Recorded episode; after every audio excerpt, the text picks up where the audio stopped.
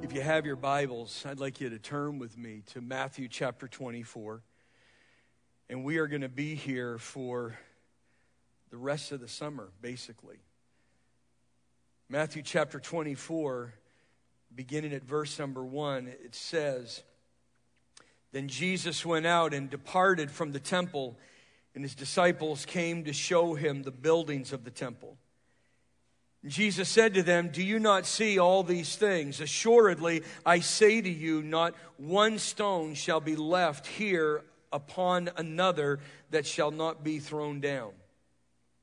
Now, as he sat on the Mount of Olives, the disciples came to him privately, saying, Tell us, when will these things be? And what will be the sign of your coming and of the end of the age? Jesus answered and said to them, Take heed that no one deceives you. For many will come in my name, saying, I am the Christ, and will deceive many. And you will hear of wars and rumors of wars. See that you are not troubled. For all these things must come to pass, but the end is not yet. For nation will rise against nation and kingdom against kingdom, and there will be famines, pestilences, and earthquakes in various places. All these are the beginning of sorrows.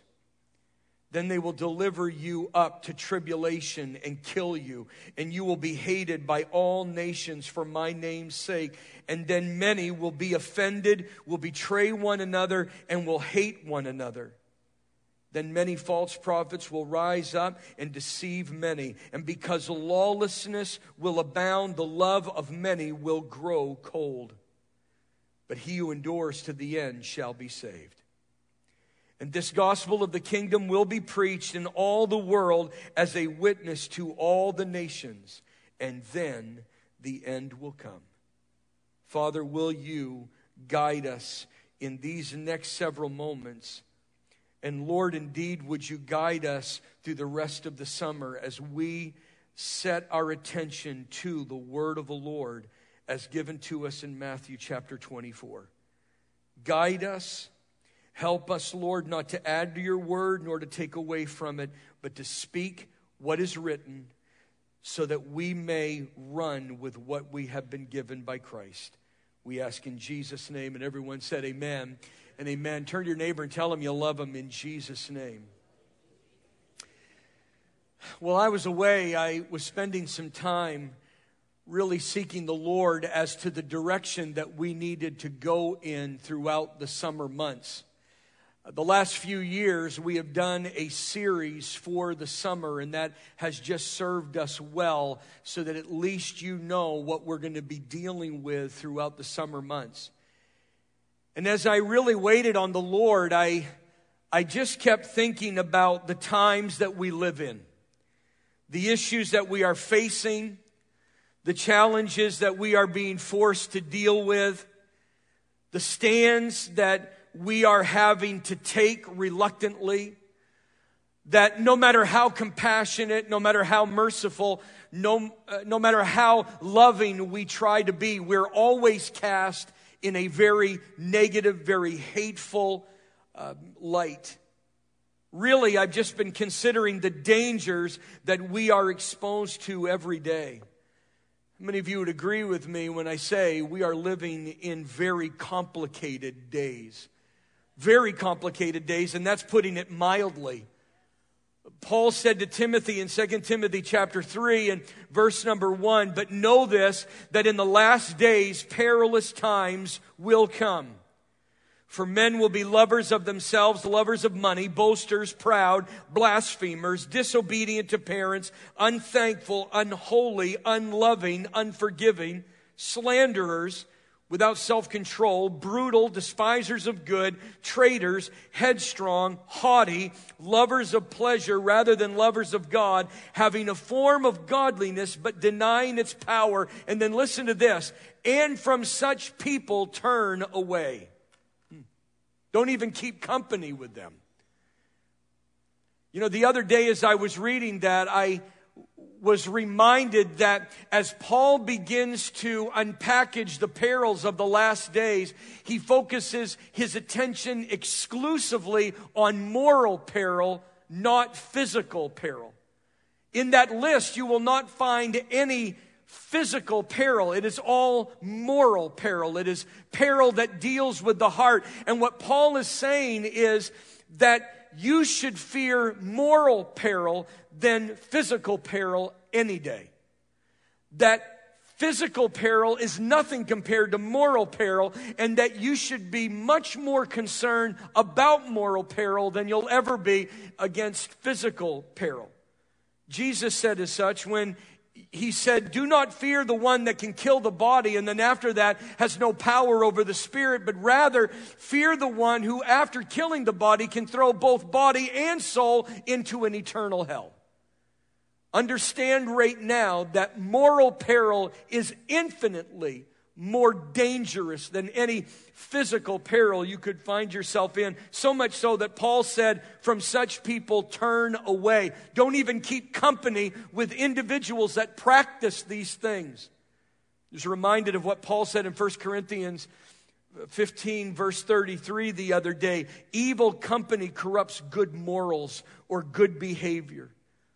The Apostle Paul was saying, be very careful about who you are spending time with, especially if they are practicers of these things, because eventually their behavior will corrupt your good sense, your good morals.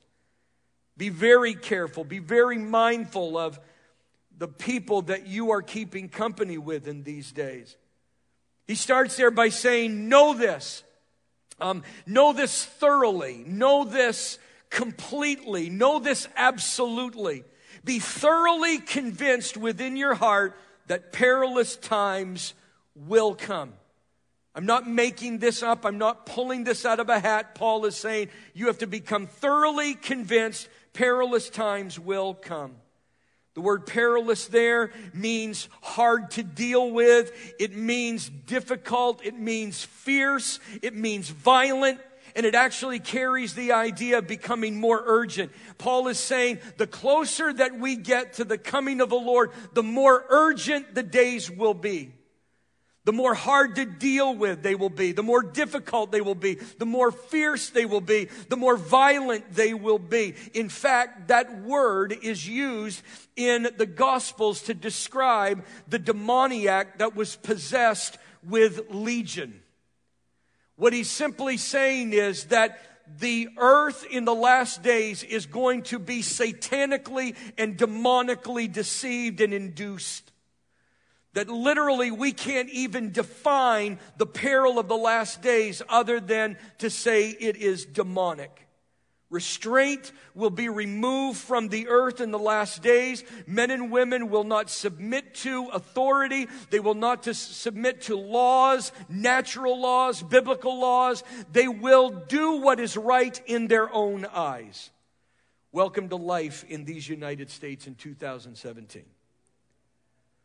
Not only are we facing things we never prepared for, but we are facing things we never imagined we would have to prepare for.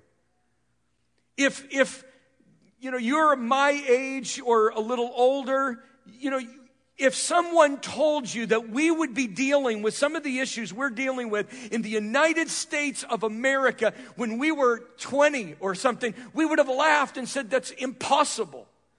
If you had told me 28 years ago, when Kathy and I first started out in full time ministry, that we would be dealing with some of the things that we have had to deal with in ministry, I would have said, that is impossible. I mean, I know that things are going to get worse and worse, but they can't get that bad. But here we are, dealing with things we never imagined we would ever, ever have to deal with. Not in our wildest imaginations.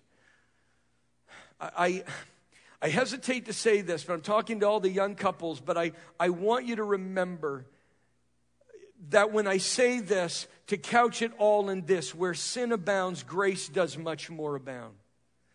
So, no matter how wicked the days are, God has always provided more grace to sustain you.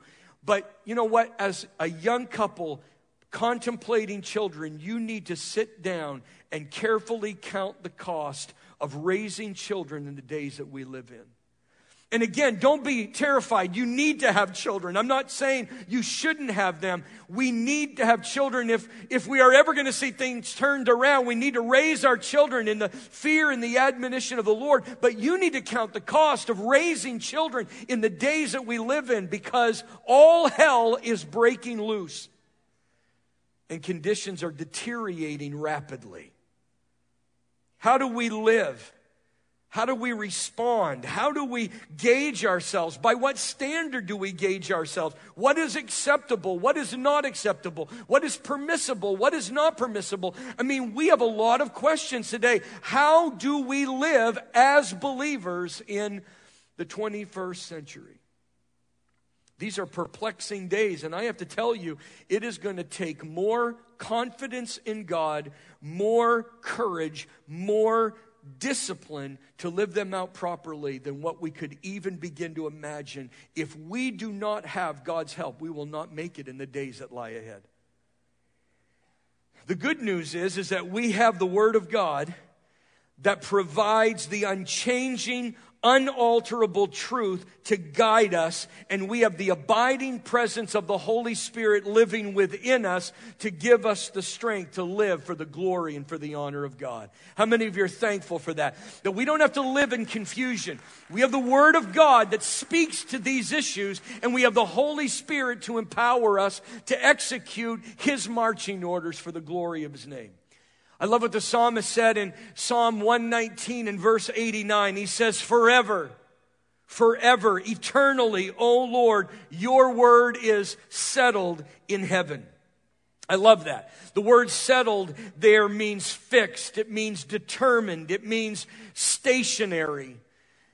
He's saying forever, for all of eternity, before time began, after time ends, for all of eternity, your word, your truth is settled. It is fixed. It is determined. It is stationary in heaven. That's why Jesus taught us to pray, your will be done on earth as it is in heaven. Forever, his word is settled in heaven. It's fixed in heaven. It is not fluid. It doesn't shift and change. It remains true yesterday, today, and forever. And so no matter what culture tells us, we know what truth is and we stand in it for the glory and the honor of Almighty God.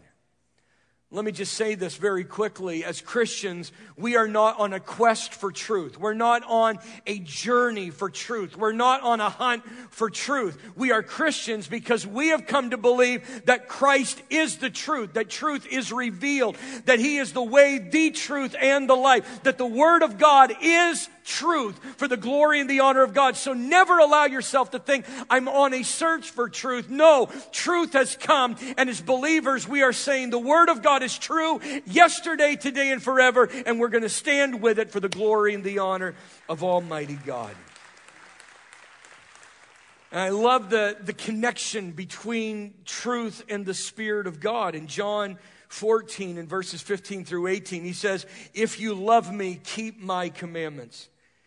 And I will pray the Father, and he will give you another helper, that he may abide with you forever, the Spirit of truth, whom the world cannot receive, because it neither sees him nor knows him. But you know him, for he dwells with you and will be in you. I will not leave you orphans, I will come to you.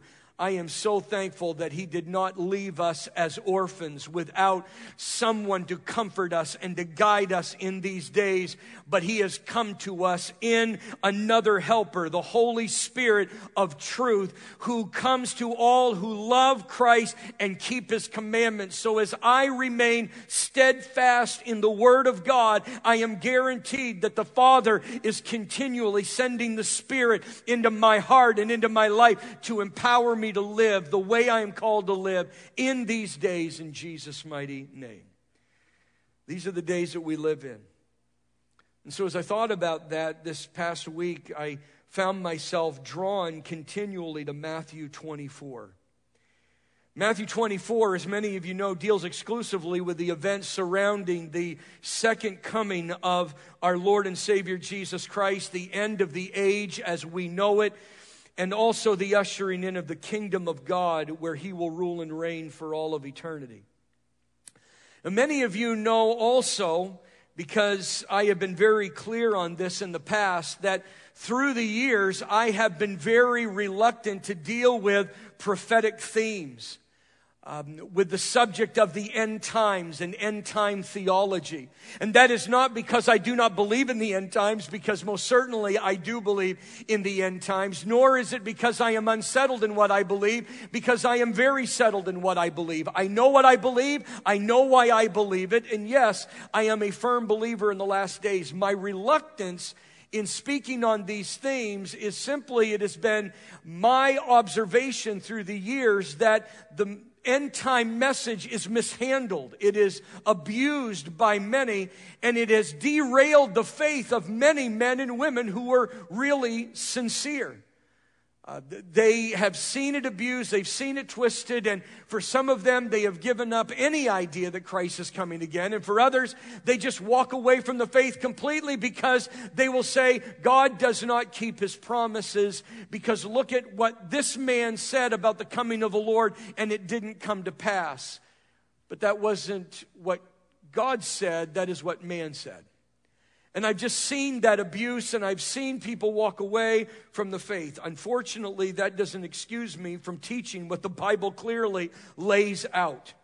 Regardless to what I see men and women doing to the message does not excuse me from dealing with the message. I have to. As a full gospel preacher, at some point, I have to deal with end time events.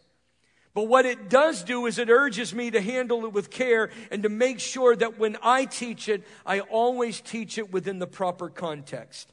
And that context is not to try and figure out all the details of end time theology, especially those details that are wrapped in imagery that we are very speculative about, but rather to teach what is clearly revealed so that we might hear it prepare ourselves, and be ready when Christ comes again. And that's why I love how Jesus taught about his second coming, because he taught it from the standpoint of preparedness.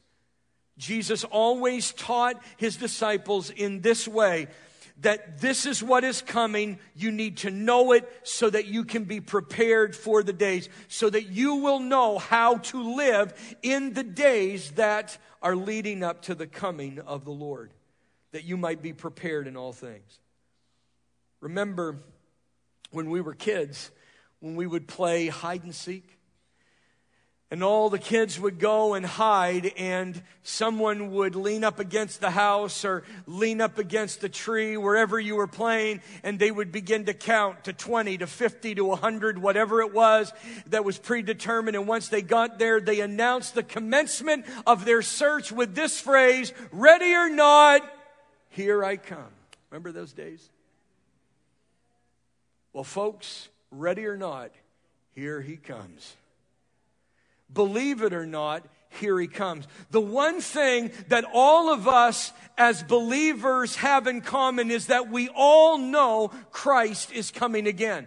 We may not agree with all the details, but we at least agree that one day Christ will return and he will establish his earthly kingdom and he will rule and reign forever and forever. But we don't have to be unprepared. These things have been written so that we might be ready for his coming, that we might be prepared and not caught off guard. I've entitled this series End Games. The dictionary defines that phrase, end games, as the late or final stages of any activity. I love that. The late or final stages of any activity. Folks, the hour is late, and the final stages of human history are upon us. And we cannot go into these days without a plan, without a strategy. We must be prepared for them. Because if you're waiting till the last minute, you need to know that what Scripture makes clear, you will not have time to prepare for it. You've got to be ready whenever Christ returns. You have to be ready for the days leading up to the return of the Lord. Thankfully, we do not have to go into these days blind.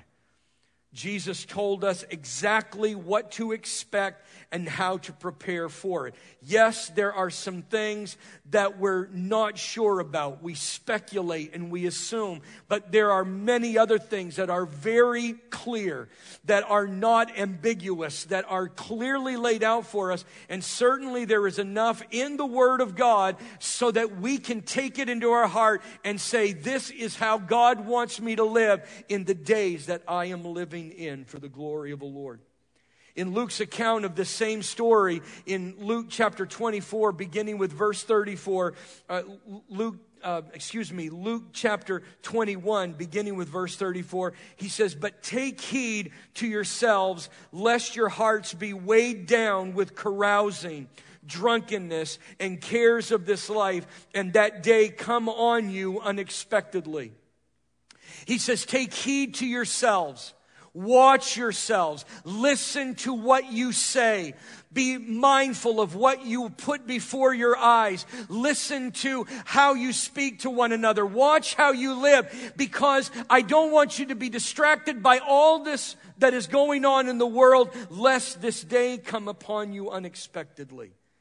For it will come as a snare on all the earth, on those who dwell on the face of the earth. So watch therefore and pray always that you may be counted worthy to escape all these things that will come to pass and to stand before the Son of Man. His words are definite. He says, watch yourself. Every day be mindful of who you hang with, of what you say, of what you do, of what you listen to, of what you watch. Be very careful about how you live. Don't allow the world to become a distraction to you so that that day comes upon you unexpectedly like a snare. Instead, watch continually and pray always that when Christ comes again, you will be able to stand before him with great confidence, knowing you've prepared yourself rather than cower in fear because you were not ready when he came.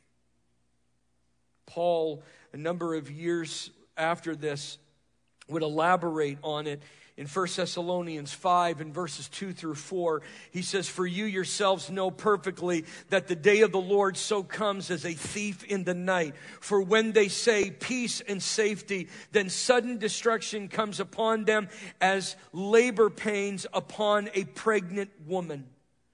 The day of the Lord so comes as a thief in the night and they shall not escape, he says. I think most of you know that what he is illustrating when he says, as a thief in the night, is that no criminal announces when he's going to come.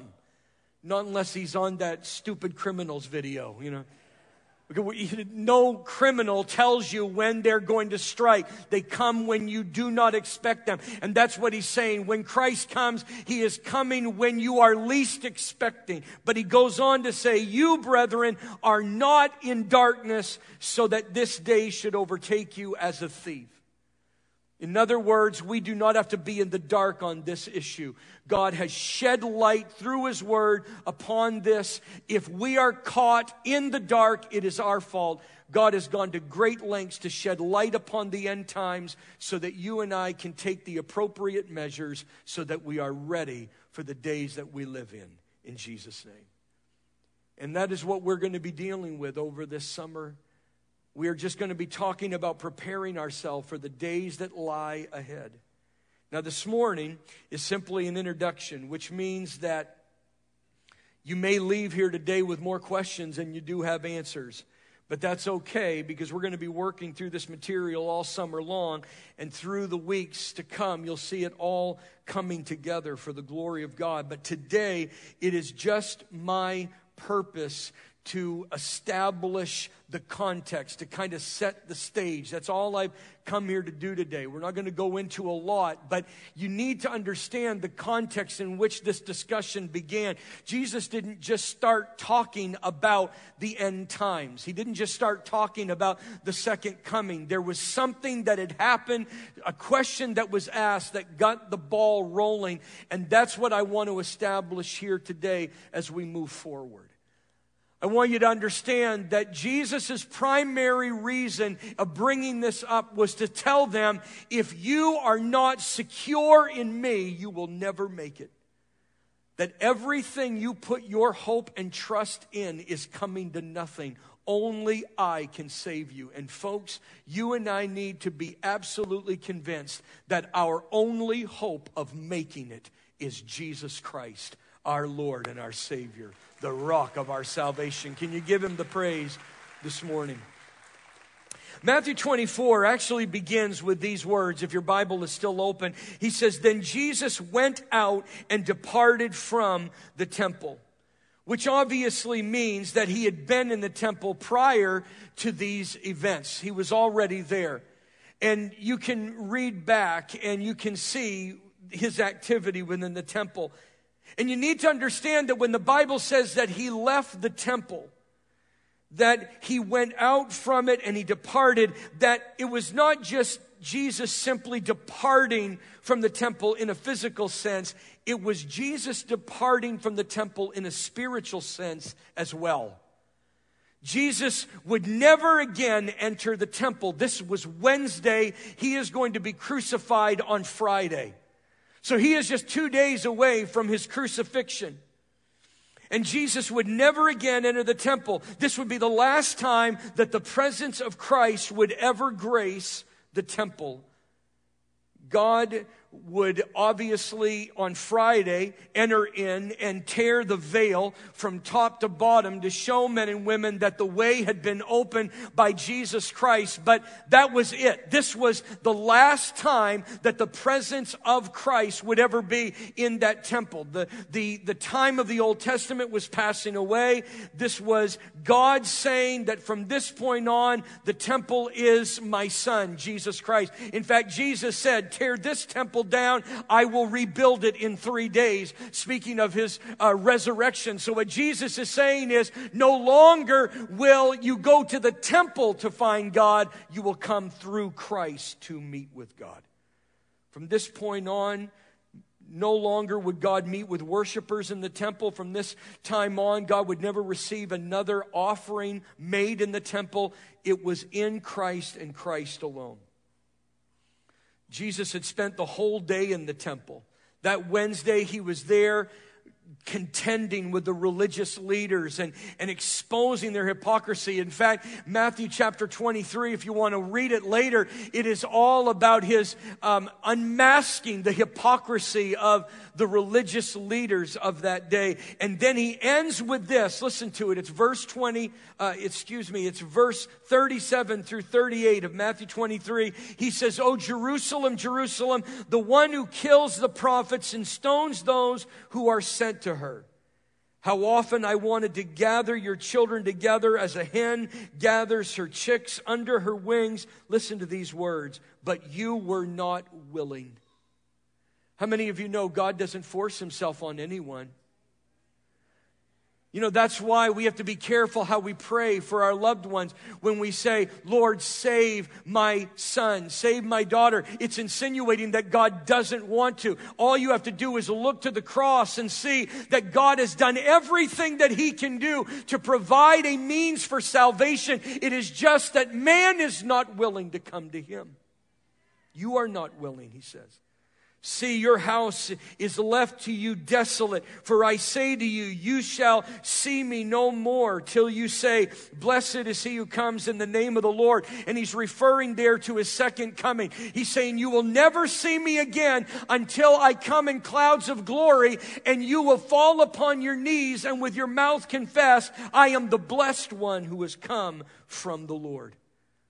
Those words were a pronounced judgment upon the temple and upon really the whole religious system. You may remember earlier when Jesus had gone into the temple to cleanse the temple. Remember what he said? He says, My house will be a house of prayer. But now he is delivering the temple over to the hardened hearts of these religious leaders. And notice what he says here. He says, Your house will be desolate. No longer will my presence be there. This is your house. It is a dead, empty, vain religion that will not save you. And with that, he left the temple. He departed, and in that moment, God's presence left. God would never meet man again in that temple. Now, you know, we're looking at this 2,000 years removed, so we can see this. The disciples doubtly fully appreciated the significance of what was happening. In fact, I think that they were probably in, in a state of trying to encourage Christ. We'll see that in a moment.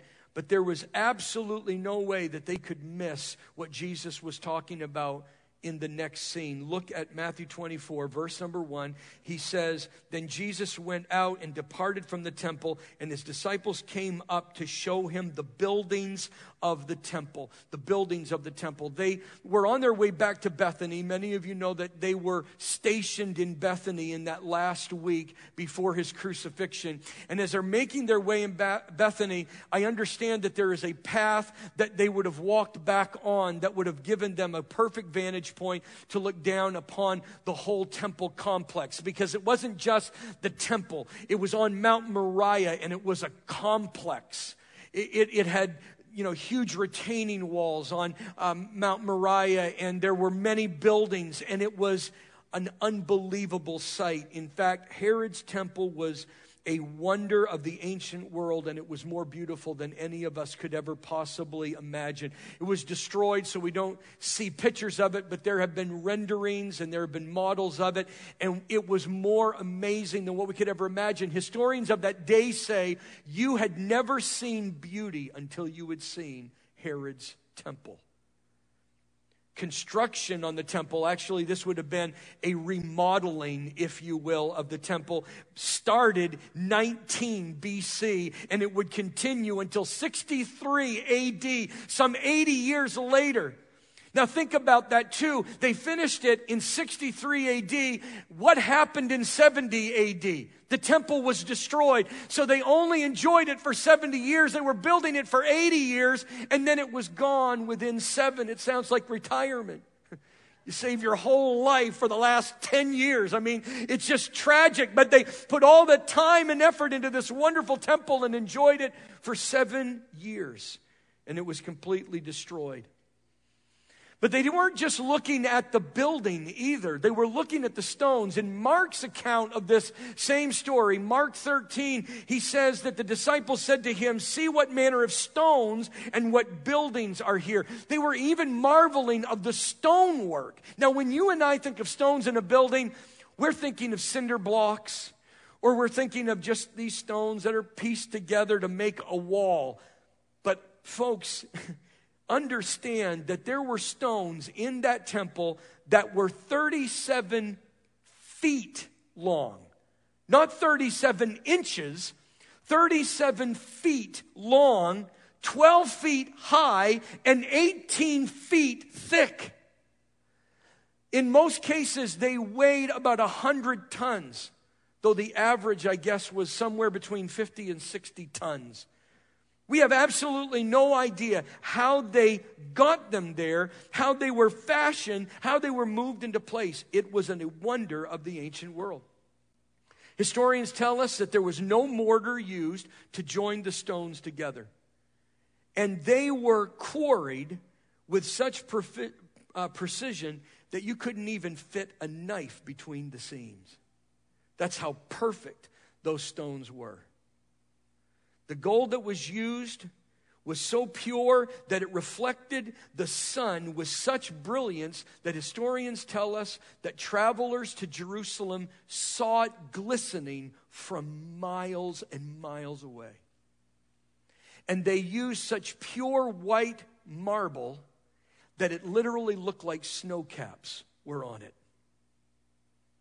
And it stood as a symbol of the superiority of faith you would find in Israel.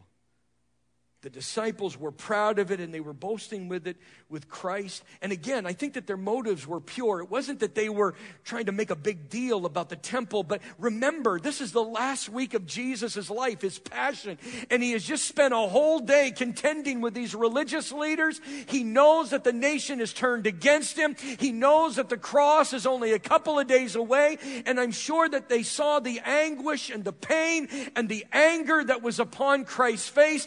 And they tried to encourage him to say, Look at the beauty of this temple. I know that there's a lot of crazy things, but think of all the good things that God has done in this temple. And Jesus turned to them in verse 2 and he said, Do you not see all these things?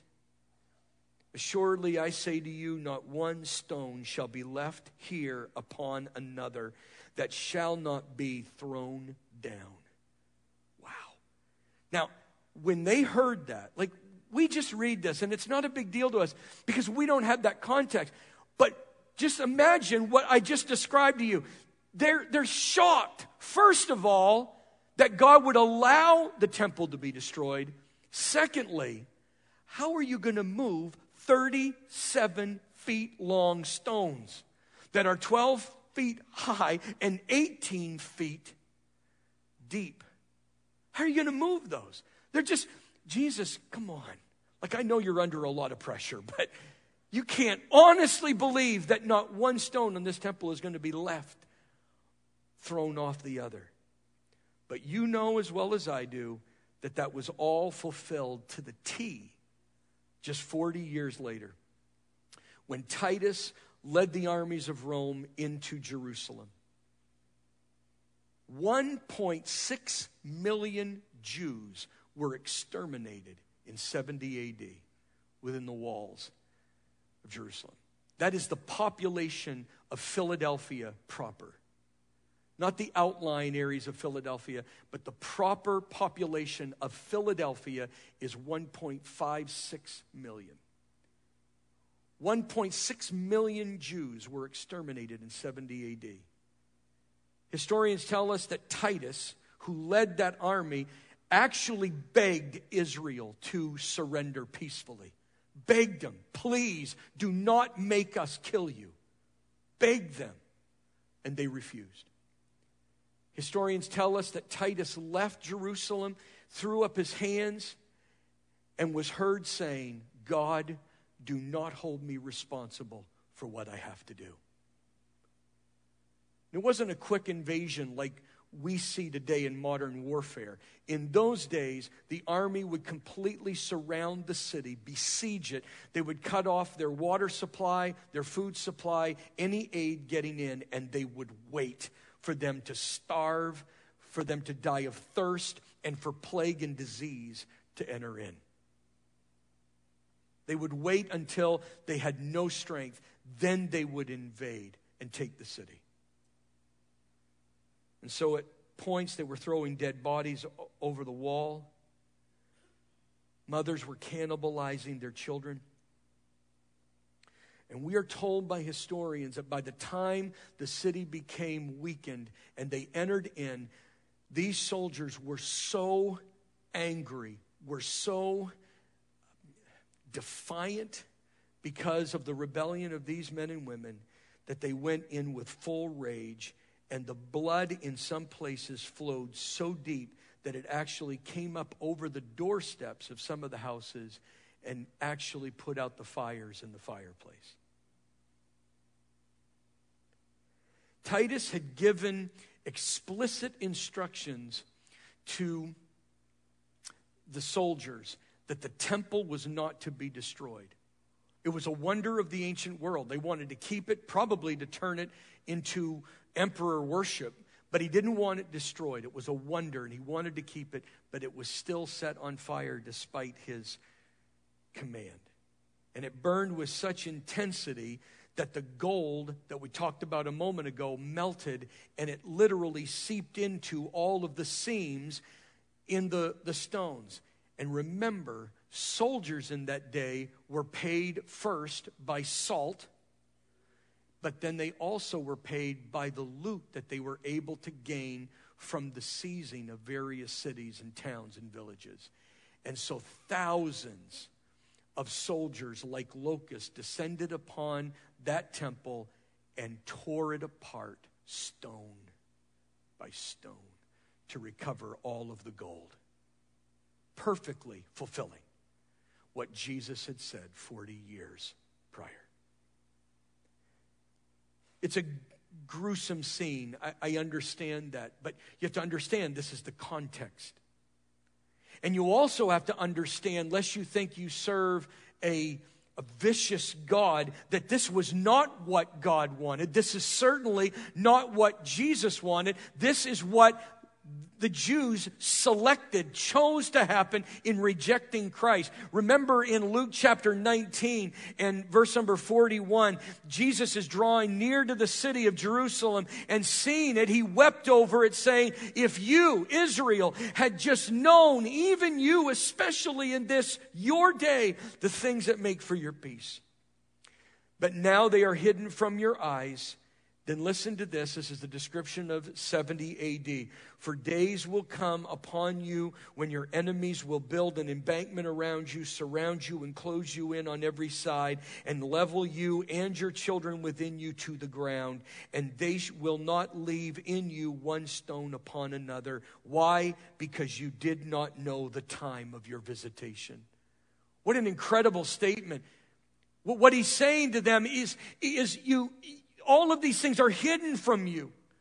If only you had known today all that I was doing to make peace between you and God, then none of this would happen. But because you did not know the time of your visitation, I am walking away and judgment will come. He had just talked to them not long before this uh, about the fact that they were hypocrites. He said, You look at red skies in the morning, and immediately you say, It is going to rain today. You look at red skies at night, and you say, It's going to be fair weather tomorrow. You're hypocrites. You can look at these physical signs and know what is coming, but you cannot tell the spiritual signs and prepare yourself for what is ahead. I gave you three and a half years to recognize that I had come to visit you, to make peace with you, but you've refused me, and now judgment must come. Well, I'm going to tell you, even on the eve of our July the 4th, America needs to recognize that He has visited us with grace. And our eyes need to open up wide and return to God before judgment comes. Folks, I know that this is not the most encouraging message today, but this is the context of the discussion on the last days. This is the context. This is what gets the ball rolling. And what Jesus was saying to them, and he was continue to say as we progress through this series, is that nothing, nothing, including your precious religion and your precious temple, are going to save you from the destruction only my presence in your life is going to save you from the storm that is coming. And, folks, we need to take heed to that as well. Because as we march forward through Matthew 24, you're going to hear Jesus say that there is a final tribulation, a tribulation to end all tribulations that is coming upon the earth that will make 70 AD look tame more death and destruction will come in three and a half years than what this world has ever seen combined. Civilization ending in many places, ending, no life in entire regions of the world. He says this is going to come before the return of Christ. And he says, What I want you to know is that nothing, nothing that you put your trust and hope in is going to save you from the destruction. Only my presence in your life is going to save you from the coming storm. Folks, are you convinced of that today? Government will not save you. Democrats will not save you. Republicans will not save you. Congress cannot save you the clothing you wear on your back, the house that you have, Nothing can save you. Only Jesus can save you from the approaching storm. In Jesus' name. I want to leave with you three thoughts and then we're done. Just three thoughts. And I'm not going to take a long time with them. But there are three lessons that we can learn from this story that we've already heard. Number one, everything that can be shaken will be shaken. As we work our way through Matthew 24, you are going to see the unraveling of everything in this world the unraveling of government, the unraveling of the environment, the unraveling of kings and authorities, of morality. Everything is going to become unglued. Everything that can be shaken will be shaken. Peter put it this way everything in an instant will pass away with a great noise and with fervent heat. Imagine that. In one moment of time, everything we thought we couldn't live without, everything we saved up to buy will be gone in a moment. The author of Hebrews put it this way in Hebrews 12, verse 27 Now, this yet once more indicates the removal of those things that are being shaken as of things that are made, that the things which cannot be shaken may remain. Therefore, since we are receiving a kingdom which cannot be shaken, let us have grace by which we may serve God acceptably with reverence and godly fear. Everything that can be shaken will be shaken, but I am thankful today we are receiving a kingdom, the kingdom of God that cannot be shaken. Folks, the only thing that will make it in the end is the kingdom of Almighty God. That is why Jesus said, Seek first the kingdom of God and its righteousness. And we need grace whereby we may serve God acceptably with reverence and godly fear because He is the only way we're going to make it in these last days. Secondly, dead religion will not save you. Only a living relationship with Christ will provide shelter from the coming storm. The days of religion are all over. And that line is being very made very distinct today. Dead religion is not going to save you. Only a living relationship with Christ will provide shelter from the coming storm. No matter how you decorate your religion with scripture and holy talk, if you have no living, intimate relationship with Christ, where literally the character of God is being reproduced within you, then ultimately it will fail you in the end.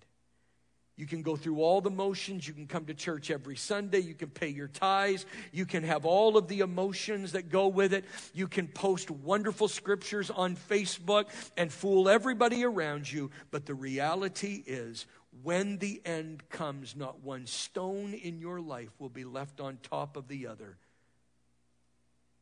And my fear is, is that we are becoming more and more adept to religion than we are to a relationship with Christ. People think that because they come to church, because they pray, because they give their tithes, because they're involved in ministry, that they are saved. But the reality is, there are people that go to church every week that worship God with their hands held high, but their hearts are far from Him. They go to church, but they do not accept the infallibility of Scripture. They go to church, but they do not feel any desire to live a holy life for the Lord. They go to church, but they have no hunger for the Lord. And they believe that they are safe, but when tragedy strikes, it will strike suddenly and without remedy. Folks, it's not about being religious, it is about being a dedicated man or woman of God who is unshakable in Jesus' mighty name.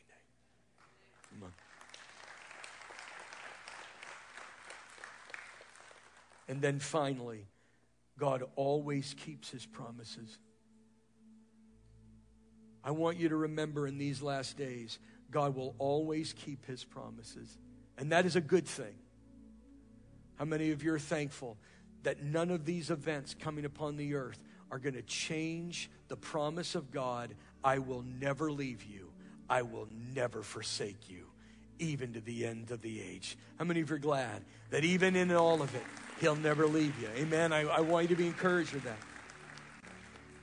But I also want to remind you that God's pronounced judgment then was fulfilled, even though they saw no earthly way it could be done. I mean, again, they thought, how could it be that not one stone of this temple is going to be left on the other? how is that going to be? I mean, you, you, it took 80 years to build this. It's not going to come down that easily, that quickly. It can't be done. We even have on record Titus saying, don't touch the temple. But Jesus is in control. And Jesus' promises will come to pass. Even Rome could not stop the word of God from coming to pass. Folks, God's pronounced judgment came then, God's pronounced judgment will come in the future. It'll be fulfilled even though all the odds are stacked against it. Always remember, God never plays the odds. Proverbs says, Man rolls the dice, but God determines how it lands.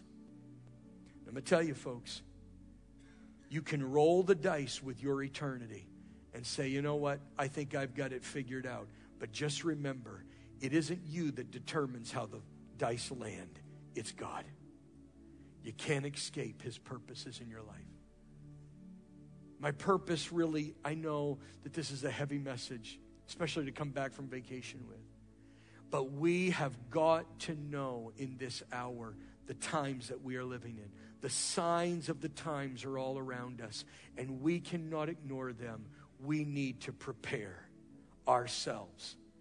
Because whether or not Christ comes in our lifetime, the reality is these are still our end days. And before you know it, you're going to be standing in the presence of God.